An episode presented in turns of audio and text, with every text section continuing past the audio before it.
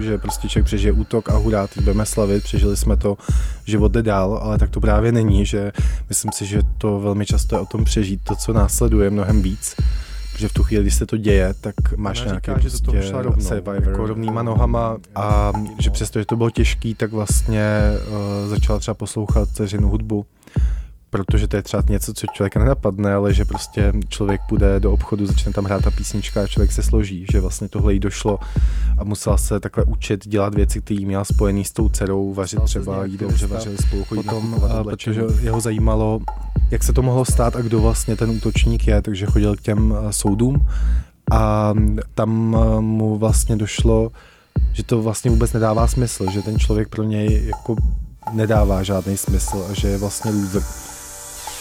Vlna. Příliv témat z kultury a společnosti s Hanou Řičicovou na rádiu Wave. Vlna.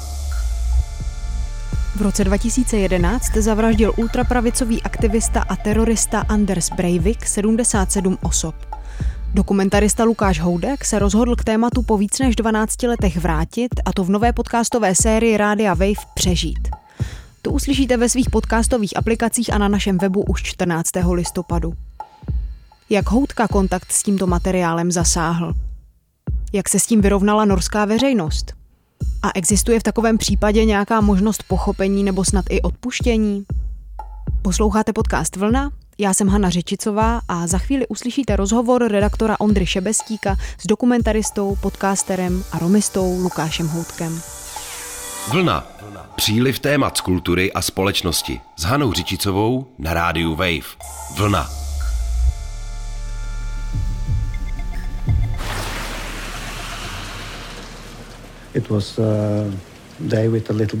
Trochu pršelo. Uh, Byl to prostě běžný den. 15 hodin 16 minut. Do vládní čtvrti v centru Osla přijíždí neznámá bílá dodávka. O minutu později parkuje před vchodem do hlavní budovy. Uh, Zavolali nám z recepce, že neví, komu dodávka patří. A tak jsme začali na kamerových záznamech řidiče hledat.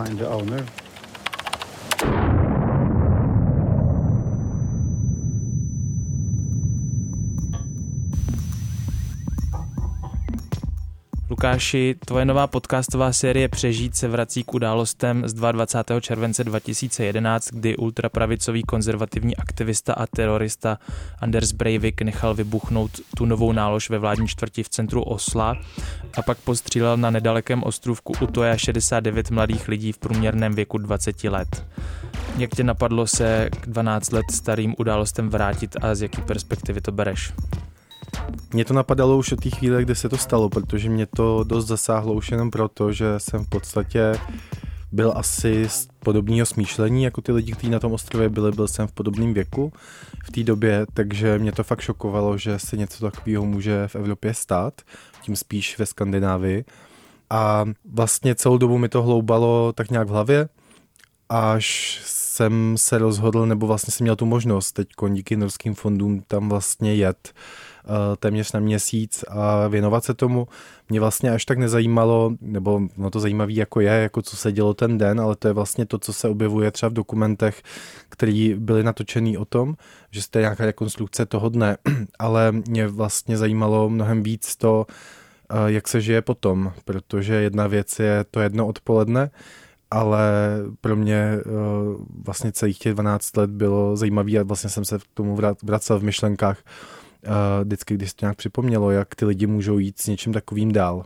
A zajímalo mě, kdo vlastně jsou a současně, jak pracují i třeba s nálepkou té oběti, protože to vím sám, ať je člověk oběť znásilnění nebo něčeho jiného, tak vlastně se, pokud se to o něm ví, tak se to s ním táhne, je to v řadě věcech hodně limitující. No a co znamená vlastně to přežít v tom názvu? Jasně, jsou to lidi, kteří nebyli usmrcený přímo na té útoje, takže svým způsobem přežili útok, ale co ještě vlastně oni prožívají dál, co, co dál musí přežít. Já se to třeba trošku uh, připodobňuju, já jsem měl nedávno nehodu, tu jsem přežil a pak jsem ještě musel přežít tu nemocnici, což bylo taky vlastně druhá fáze přežívání. Ku podivu tam, kdyby tě měli jako dát dohromady, tak to bylo taky dost náročný. No. Já jsem ten název zvolil právě kvůli tomu, co říkáš, že to není jenom o tom, abych zdůraznil, že to není jenom o tom přežít ten útok, jak se to podle mě často v té mediální zkratce vnímá, že prostě člověk přežije útok a hurá, teď budeme slavit, přežili jsme to, život jde dál, ale tak to právě není, že myslím si, že to velmi často je o tom přežít to, co následuje mnohem víc, protože v tu chvíli, když se to děje, tak máš nějaký prostě survivor, um, uh, nějaký mod, nějak mod boje o přežití a vlastně začíná to vlastně až celý potom za pár dní, když ti vlastně vůbec dojde, co se všechno stalo, co to pro tebe znamená. I když třeba nemáš, nebo si postřelený, nemáš uh, nějaký tělesný uh, jako vady, ale máš určitě nějaký jezvy na duši, které se projevují, což se potom je samozřejmě v tom podcastu ukazuje. Takže vlastně ten název ukazuje, nebo poukazuje na to, že to není jenom o tom přežití, ale že to je o tom hlavně, co bylo pak. Hmm. Popiš nám vlastně trochu tu sérii. Je to sedm dílů, bude nějaký úvodní hmm. díl, kde se nastíní, co se ten den stalo, nějaký závěrečný, kde se zase jakoby dostaneme do nějaký hlubší analýzy traumatu a tak dál. A pak jsou tam nějaký mikroportréty lidí, kteří skutečně prožili něco spojeného s útojou. Co lidi vlastně hmm. můžou slyšet v tom podcastu? Ten úvodní díl je v podstatě rekonstrukce toho, co se stalo, plus nějaký kontext ústy uh, expertů, kteří se tomu věnují, ať, ať už tomu útočníkovi, tak třeba uh, tomu samotnému dni a jeho připomínání. Vlastně tomu jsem se zpočátku chtěl vyhnout, ale nakonec jsme došli k tomu, že už přece je to jako 12 let skoro, nebo už je to 12 let teďkon, tak uh, si to spousta lidí nepamatuje nebo to nezažila, že třeba byli dost uh, malí uh, nebo mladí. Rozhodli jsme si to připomenout takovouhle koláží, která tam zazní a poslední díl zase je takový vlastně dokument, řekněme, který se zabývá tím, co je dneska, nebo jak to změnilo norskou společnost, co je vlastně s tím ostrovem, a jak se ta společnost nebo samotní přeživší, případně lidi, kteří tam jako ztratili, staví k tomu útočníkovi, jaký k němu mají vztah.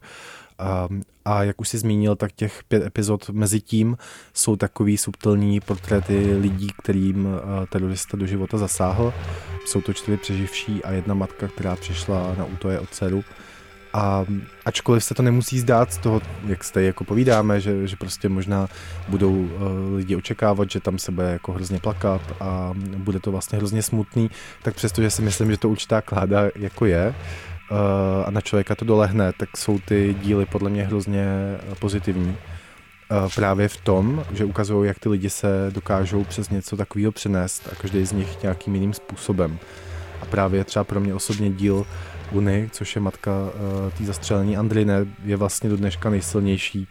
Uh, do dneška mám slzy v očích, když ho poslouchám. A ne proto, jako, že jí zavraždili dceru, ale vlastně proto, jak o tom ona mluví. Je to tak strašně silný, jak ona s tím pracuje, že to je vlastně úplně odzbrojující pro mě. She make much life in the house. Um, Vnášela do domu život. Přála si být pekařkou. Hrozně ráda vařila. Kuchyň skoro neopustila. Milovala taky hudbu. Po novém roce 2011 vstoupila do mládeže strany práce. V únoru jsem od ní dostala SMS-ku. Mama, can I go to Utöja? Mami, mohla bych jet v létě na Utoju? A co ty jsi tam tady z toho příběhu zrovna vzal? Eh, jak se vlastně vyrovnává matka s tím, když přijde o dceru? Ona říká, že do toho šla rovnou, jako rovnýma nohama, že se nesnažila předtím utíkat, což byla třeba strategie jiných přeživších, který tam o tom mluví, eh, která se jim jako vymstila potom zpětně. A že přesto, že to bylo těžký, tak vlastně uh, začala třeba poslouchat dceřinu hudbu, protože to je třeba něco, co člověka nenapadne, ale že prostě člověk půjde do obchodu, začne tam hrát ta písnička a člověk se složí, že vlastně tohle jí došlo a musela se takhle učit dělat věci, které měla spojený s tou dcerou, vařit třeba jídlo, protože vařili spolu, chodit nakupovat oblečení a tak dál, tak musela do toho rovnou jako vejít, uh, aby byla schopná fungovat dál a dneska má vlastně spokojený život. Začala od začátku, má novýho partnera a myslím z toho, co můžu soudit a z toho, co je sama říkala, že žije pokud možno šťastný život. v případě té Unie mě ještě vlastně pro mě silný vůbec, nevím, jestli to s tou bude poznat, ale celá ta situace, kdy se to natáčelo, kdy už jenom to, jak jsme se přivítali a jak to celé probíhalo, bylo jako strašně vřelý, pozitivní, bylo tam hrozný jako spojení uh, mezi náma, že, že vlastně tu paní jsem viděl poprvé, možná naposledy v životě, ale vlastně mám pocit, že, že tam něco kliklo a že na ní každý den myslím od té doby. Jak se taková podcastová série točí? Ty jsi říkal, že jsi dostal příležitost díky financování z norských fondů. Dobře, tak teď máme mhm. zafinancováno a co se vlastně děje dál? Musel jsem si najít pro ten projekt partnera v Norsku, eh, což bylo Centrum 22. července, který dělá skvělou práci v tom, že například má výbornou výstavu eh, o tom, takovou řekl bych, eh, nezvyklou, jako na třeba český poměry, eh, jak tomu přistupuje, k tomu, k tomu připomínání toho dne a kontextu. Současně zaznamenává vzpomínky těch eh, přeživších nebo pozůstalých a taky hlavně vzdělává, pomáhá učitelům, jak o tom učit, protože se tenhle den nebo 22. července 2011 je ve vzdělávacích osnovách a tím, že to je takhle nový, tak ty učitelé neví, jak vlastně o tom mají mluvit. Může se jich to třeba samotných dotýkat, protože jeden eh, z výzkumů, který byl v Norsku provedený, ukázal, že každý třetí Nor zná osobně někoho, kdo byl přímo zasažený. Takže opravdu i proto to bylo taková národní tragédie, protože ty mladí lidi na té útoje byli v podstatě z celého Norska, takže vlastně to opravdu zasáhlo celou zemi. No na těch Norů není moc, ne? 5,5 milionů. milionu. Takže a vlastně na tom ostrově bylo eh, nějakých tuším skoro 600 lidí, takže a potom ve vládní čtvrti další eh, pár set lidí, takže to opravdu zasáhlo tu zemi zemi kompletně, takže to může být pro ty, pro ty učitele velmi těžký uh, o tom teď už jako učit, protože to pořád pro ně je čerství uh, a s tím jim to centrum pomáhá. Takže já jsem byl velmi rád, že na, na tu spolupráci kejvili, že se jim líbil koncept toho podcastu, právě to, že se zaměřuju na to, co bylo potom a kdo jsou ty lidi dnes, protože obecně, ať už ty přeživší, tak i to centrum a odborníci vlastně jsou hrozně unavený eh, z té mediální pozornosti, která už teď není samozřejmě tak velká jako kdysi, ale tehdy vlastně se na všechny jako vrhli novináře a chtěli vědět, jako kde prostě stříkalo kolik krve a prostě všechny tyhle ty věci a ty lidi už prostě o tom nechtějí mluvit, chtějí se posunout dál. A e, takže vlastně jsem si takhle našel toho partnera, který mi zprostředkovával e, kontakty s těmi lidmi a stal jsem se tak na měsíc jako tam součástí toho týmu, což bylo pro mě hodně inspirativní a pak, pak už jsem prostě jezdil za těma lidma a potkával se s nima. Když takhle přijedeš do Osla s tímhle záměrem, že chceš točit něco, co se vrací k 20. Hmm. červenci 2011, jako rozeznáš to jako vnější návštěvník, že se tam tahle událost stala z nějakých jako detailů z prostředí, schování lidí, z nějakých jako útržků rozhovoru, nebo je to prostě jedna z událostí, kterou přemili za těch 12 let už další a další a pokud se fakt aktivně nezajímáš, tak už si toho ani nevšimneš. Já myslím, že to je takový 11. září Norska. Jo, že všichni ví, kde byli v tu chvíli, kdy jste to dozvěděli. Stejně jako já vím, jak jsem se prostě dozvěděl, nebo co přesně jsem dělal, když jsem se dozvěděl o tom, o těch dvojčatech. Uh, a vlastně to poznáš i tím, co ti možná nedojde, protože u nás to je třeba docela běžný, ale když jdeš na nějaký veřejný místa, do nějakých institucí, tak tam vždycky máš bezpečnostní kontrolu. Třeba tak striktní nebyla, ale byl tam takový pocit, tak jako kontroly třeba na Oslovské univerzitě, kam jsem šel dělat nějaký rozhovory, což vlastně u nás třeba běžný není, že by tě někdo úplně kontroloval ale vlastně ti to až tak nenapadne, ale když potom zjistíš ten kontext, že Norsko bylo do té doby, jako oni se říkají, velmi naivní, protože se považovali za velmi bezpečnou míru milovnou zemi a nikdy se tam nic takového nestalo, takže na to nebyli připravení a neměli vlastně vůbec jako vyřešený tyhle ty bezpečnostní věci, takže to je i právě důvod, proč ta bílá dodávka mohla před, před hlavní vchod té hlavní vládní budovy sídla premiéra, což by se třeba u nás stát nemohlo. Tam, kdyby si přijel před, před Strakovku, tak tě tam ani nepustí, nebo okamžitě prostě, jo, jo, okamžitě tě vykážou. Tam prostě to bylo normální, že tam auta parkovali přímo u toho hlavního vchodu. Někoho to jako neznepokojilo. At the time it came out of the blue. Um, the, the organized far right was Přišlo to nečekaně. Organizovaná ultrapravice byla dost slabá a dodnes je. Po několik let jsme se nesetkali s vážnějším násilím. Pro společnost to proto byl obrovský šok. Když se ukázalo, že to nebyl militantní islámisté, jak mnozí čekali, ale mladík původem z Norska, který jednal zcela sám a způsobil jeden z nejtragičtějších útoků v dějinách Evropy, byl to neskutečný šok one of the most deadly terrorist attacks we've had in Europe. Uh, that came as a big, big shock. Jak se teda ještě dál vlastně Norsko vyrovnává s tím, že existuje pravicový terorismus, který je zevnitř, to znamená, že to se to může stát uh, kdykoliv. Hmm. Jaký další kroky ještě Norsko mohlo udělat třeba v té prevenci? Dá se vůbec něco jako prevence v tomhle smyslu uh, řešit? Nejsem bezpečnostní expert, ale myslím, že dokážu asi říct, že určitě se dá pracovat v tom líp. A minimálně to říkají i ty experti, že to velmi podcenilo Norsko nebo obecně bezpečnostní služby nebo policie, protože tehdy očekávali spíš, že dojde k nějakému teroristickému útoku z řad uh, islamistických radikálů.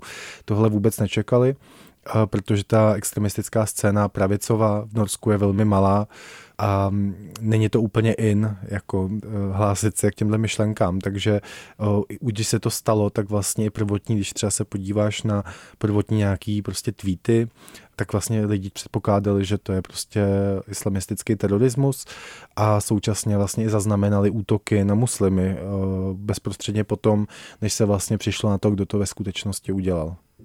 Té knížce Jeden z nás od Asne Serstad uh, se píše, že vlastně masová reakce hlavní hnedka bezprostřední, hned pár hodin nebo pár dní na to celého Norska byla obrovská vlna lásky a podpory vzájemný. Co se vlastně děje na útoje teď? Vydržel vlastně tenhle étos norské společnosti, to větší semknutí třeba a vzájemné podpory v takovýchhle krizových situacích? Těžký říct, jestli to vydrželo. Uh, lidi, se kterými jsem mluvil, říkali, že ne. že samozřejmě přišel větší rozmach sociálních sítí, takže oni jako mají pocit, že, že, že se ta společnost až tak jako nepoučila. Nicméně, když se vrátím k té útoje, tak uh, já když jsem tam jel spolu s jedním přeživším, s Jergenem, o němž je tak jedna epizoda, tak uh, to tam nebylo vysílaný, ale jsme spolu natáčeli potom, že mi přímo prováděl s mikrofonem po té svojí trase, jak on říkal, vlastně jsme se bavili tak jako o pocitech, co tam jako cítíme a mě vlastně, když tam sám byl nějakou dobu předtím a natáčel jsem, protože ten podcast je dokreslený zvuky z útoji, eh, jako reálnýma přírodníma zvukama, eh, tak mě jako napadalo, že tam je prostě hrozně krásně a že mi tam hrozně dobře. A vlastně mi to překvapilo, protože když jsem tam jel, tak jsem se hrozně jako připravoval, jak to bude strašný a že budu v depresích, ale vlastně jsem nic takového necítil, až jsem si připadal provinile a s tím Irgenem jsme se vlastně o tom bavili, protože on něco tam jako řekl, že by ho vůbec jako nenapadlo, jako že, že to tam jako vlastně se stalo a že tam takhle s odstupem, že se tam vlastně cítí hrozně dobře a vlastně celou dobu se usmívá, protože má z toho vlastně dobrý pocit. Že má člověk pocit nepatřičnosti, protože ten ostrov vůbec nevypadá, že by nes takovou historii. Právě protože si můžeme představit jako prostě ostrov, který je celý pokrytý lesem, útesama, Vypadá to, že je kolem něj moře, když to je jezero, šplouchají tam vlny, takže zpívají ptáci, jo. je to prostě, je to nádherný, takový prostě fakt krásný místo na letní tábor. A myslím, že ta nálada se tam nějak povedla přinést, protože oni ten ostrov po pár letech obnovili a znovu se tam pořádají eh, letní tábory, respektive strana práce, což je vládnoucí, nebo byla v té době vládní stranou, tak uh, se rozhodli, že tam ty svoje politické tábory budou dělat dál a současně se tam dělají workshopy pro uh, teenagery, pro studenty. A je to vlastně zajímavé to pozorovat, jak to tam jako běží dál a myslím si, že to je dobrý krok, aspoň takhle osobně to vnímám, jak ukázat, že nás ten terorista nezničí, že to vlastně, co chtěl docílit, tak vlastně nedosáhl. Pro mě osobně, já jsem teda ještě neslyšel celou podcastovou sérii, ale mm, myslím si, že tam musí vystávat jako hodně silný téma trauma. Když prostě se stane něco takového, že zemřou nevinní mladí lidi, tak je to něco nevysvětlitelného, je to něco jako když se dostaneš do autonehody nebo do jakého jiného typu nehody, něco, s čím prostě se racionálně strašně špatně pracuje, protože člověk neví příčiny, následky. Zkrátka se to stalo, spadlo to z nebe a je to strašný. naučil jsi něco nebo pochytil jsi něco uh, zajímavého ohledně toho, jak se lidi po letech uh, dokážou s takhle brutálníma traumatama vyrovnávat? Myslím, a to právě říká ta Uni, ale myslím si, že přesto, to tam třeba takhle pojmenovává jenom ona, tak je to charakteristický pro všechny z nich. Ona říká, že je zásadní to přijmout, že se to stalo, že nesmíš vlastně to pořád nějak si říkat, proč se to stalo mně, nebo já jsem takový chudák, nebo co s tím budu dělat, ale prostě musíš si říct, stalo se to a já teď musím přijmout taky to, co cítím. Jo, že vlastně důležitý přijmout i ty své pocity, že máš depresi, že eh, jsi smutný, prostě brečíš nebo něco, tak vlastně se to nesnažit zakrývat, ale prostě to přijmout a vzít to jako uh, normální součást tvýho nového života. A to je asi ta cesta jediná, protože když to nepřijmeš, tak vlastně se z toho nikdy nebudeš moc nějak dostat. Což je vlastně otázka, na kterou neznám odpověď, jako jestli se z toho můžeš někdy dostat. Myslím si, že úplně ne, že to trauma prostě vždycky budeš mít a jde jenom o to, jak tě bude jako ovlivňovat nebo jak bude velký, jak často se bude vracet. Hmm. Takže to je jedna věc, že přijmeš tu svoji křehkost, zranitelnost a nebo, nebojíš si ji třeba dát najevo i mezi lidma, i sám před sebou. Nakoplo to někoho z těch přeživších k nějaký jako zajímavý akci, k něčemu veřejnému, k něčemu, co prostě je třeba nabíjí, protože to ovlivňuje lidi kolem nich? Někteří z nich jsou politicky aktivní, že jsou třeba v parlamentu nebo jsou starostové svých uh, měst. Já v podcastu mám Běrna. Seven years ago I was almost killed by a terrorist. He aimed his gun at my head and he fired.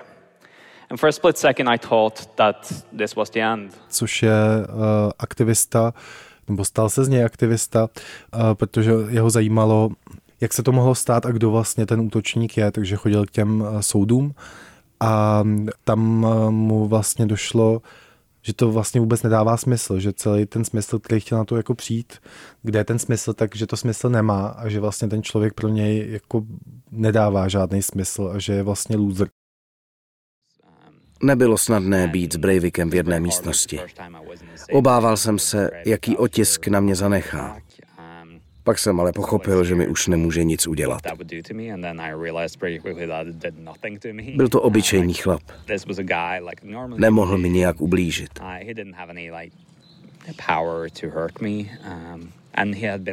Média ho vykreslovala jako monstrum a tam mě došlo, že je v podstatě zoufalec. Myslím, že mi to pomohlo.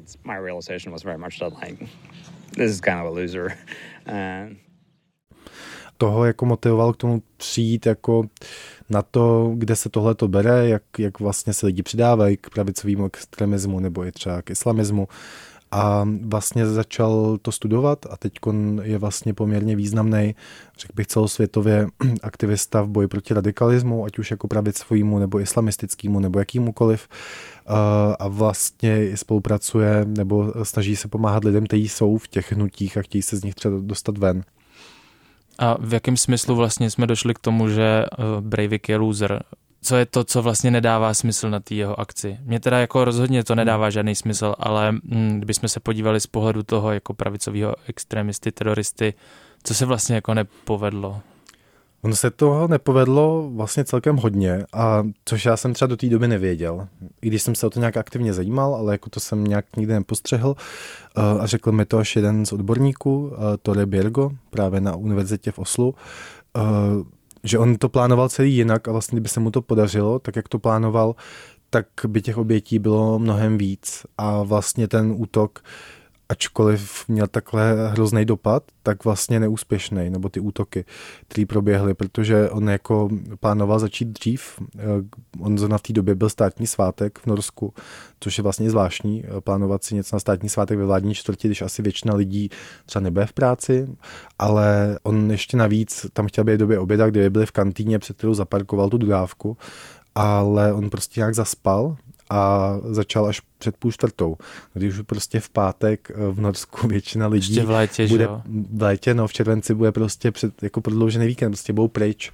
Takže vlastně v, právě proto zemřelo jen v uvozovkách 8 lidí, jinak by totiž ten počet, kdyby se mu to fakt podařilo v té době oběda, kde je ta kantýna plná, byl ten počet obětí mnohem vyšší nebo zraněných. Stejně tak uh, potom plánoval, že na útoje zastřelí i bývalou premiérku, což byl takový symbol norský, oni říkají jako matka národa, ale tím, že zaspal, tak vlastně už ji tam nestihl jo, což byl jeden z jeho hlavních terčů. Takže vlastně ten celý, celý ty útoky, přestože byly takhle jako strašný, tak mohly být ještě horší. Vlastně eh, on je spackal. A současně i ta jeho ideologie, kterou popisuje v manifestu, který prostě rozeslal uh, na tisíce adres předtím, než to udělal, má to, já tím myslím, 1500 stran nebo něco takového, ale vlastně naprostá většina je to skopírovaná od někud a pak tam, kde popisuje nějaký věc, tak to vůbec jako nedává smysl. On tam například jako mluví o, že, že se budou uměle prostě vytvářet ty čistokrevný norové, prostě ty se budou jako v podstatě jako v inkubátorech v těch ženách jako rodit uh, a takovýhle úplně jako naprosto mimozní a nerealistický věci. Hmm. Jo, že vlastně ten člověk byl úplně uh, mimo, jako, což on samozřejmě byl mimo, když něco takového udělal, ale i v té ideologii, v tom, uh, koho z toho obvinoval, že si třeba vůbec vybral tu stranu práce, že to je takový vlastně velmi povrchní, protože v tom uh, norském kontextu jsou prostě jiné strany, které mnohem víc třeba podporují migraci, než zrovna levicová strana práce, která třeba jako zaváděla spoustu zákonů, který nějak tu migraci regulují. Ale vlastně ten hlavní důvod, proč on to udělal, byl právě to, že z jeho pohledu strana práce mohla za to, že je tolik migrantů, uh, hlavně muslimů uh, v Norsku.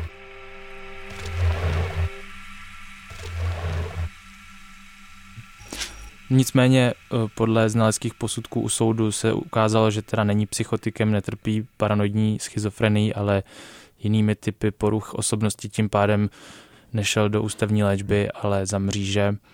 Pojďme trošku opustit Anderse Breivika. Líbí se mi, že jsme ho vlastně zmínili až na závěr našeho rozhovoru, asi podobně, jako to bude v podcastové sérii Přežít. Přesto eh, dotkli jste se jeho jména s některými z těch, eh, s kterými se natáčel a v jakém smyslu?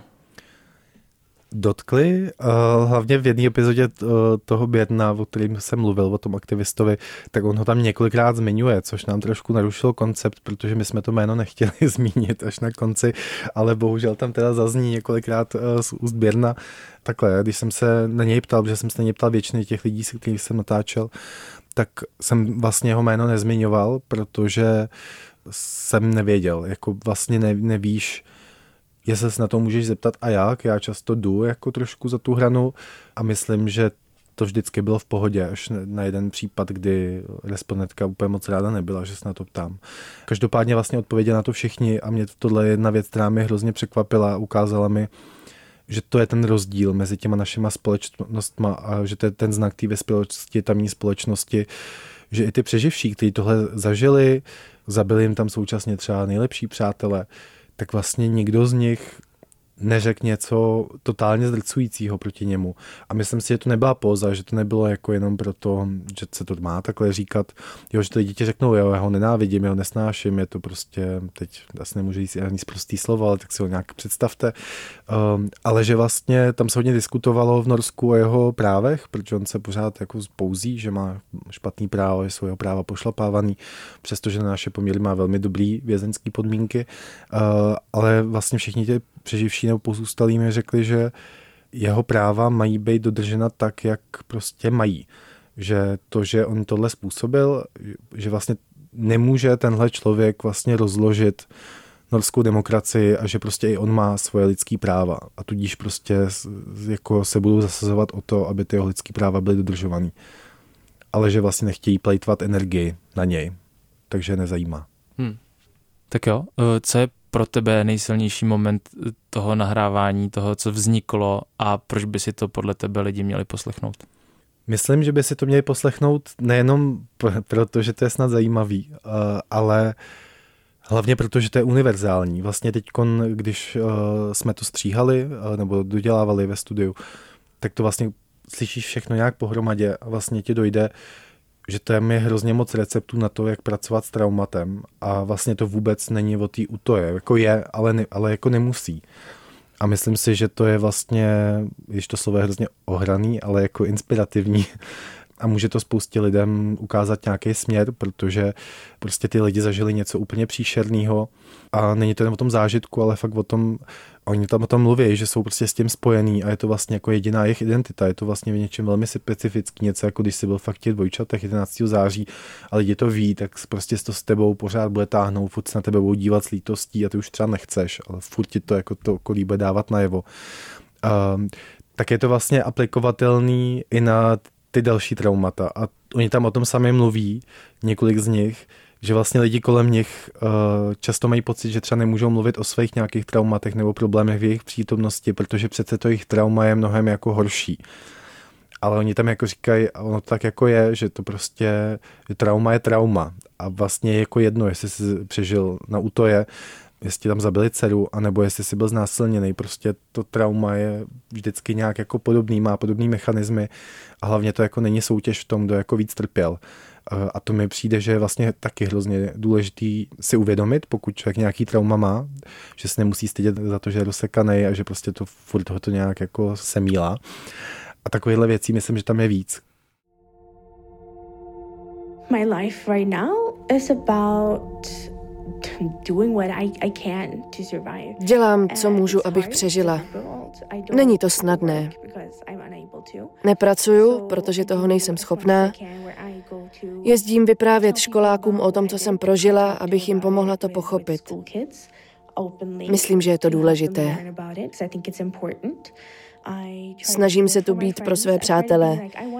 Chci být vnímána jako ta, která je nápomocná, ale taky ta silná a nezávislá.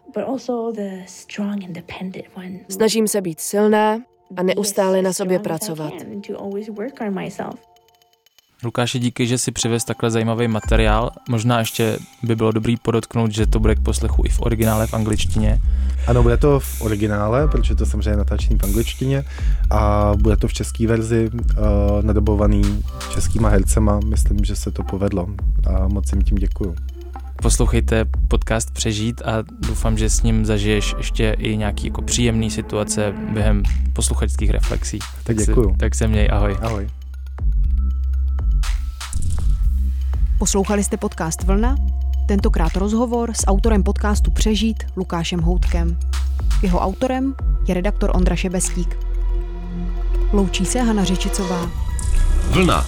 Příliv témat z kultury a společnosti s Hanou Řičicovou na rádiu Wave. Vlna. Poslouchej na webu wave.cz lomeno vlna, v mobilní aplikaci Můj rozhlas a v dalších podcastových aplikacích.